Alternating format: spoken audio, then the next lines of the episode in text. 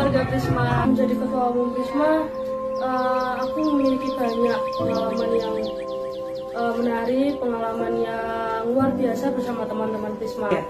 Nah, menurutku Prisma itu adalah tempat terbaik untuk berkembang karena di Prisma itu kalian bisa belajar tentang penulisan, kemudian kepanitiaan dan juga hal-hal lain yang positif sekali. Ah, Di Prisma itu mungkin memang banyak ya kepanitiaan yang kita lakukan, tetapi mm, nggak hanya capeknya aja sih yang kita dapat, tapi kita dapat pengalaman juga kenangan yang banyak sekali selama kepanitiaan tersebut. sangat berkesan.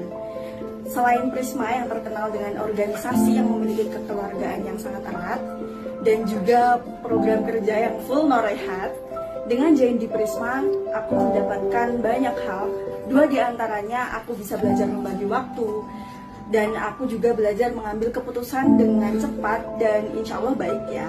Selama di Prisma, aku dapat banyak banget challenge dan experience yang penuh suka dan duka di setiap programnya. Keluarga yang solid, teman yang sportif, kemudian juga rekan yang progresif. Selama di Prisma ini menurut aku seru banget ya karena di sini aku dapat pengalaman baru, pelajaran baru, ilmu baru dan juga keluarga baru tentunya. Karena Prisma tentunya aku bisa menjadi diri yang sekarang, diri yang dengan pencapaiannya sekarang. Dan semoga teman-teman yang masih ada di Prisma, anggota Prisma dan lainnya bisa meneruskan tongkat estafet atas pencapaian-pencapaian yang diharapkan teman-teman dapatkan ada di Prisma.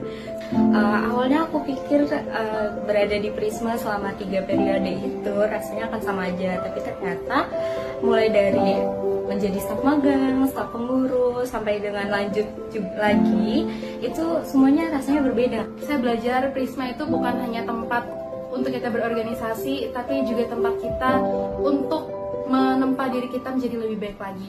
Saat itu saya juga belajar untuk mengelola emosi, belajar untuk manajemen orang lain, dan terutama belajar bagaimana menjadi seorang pemimpin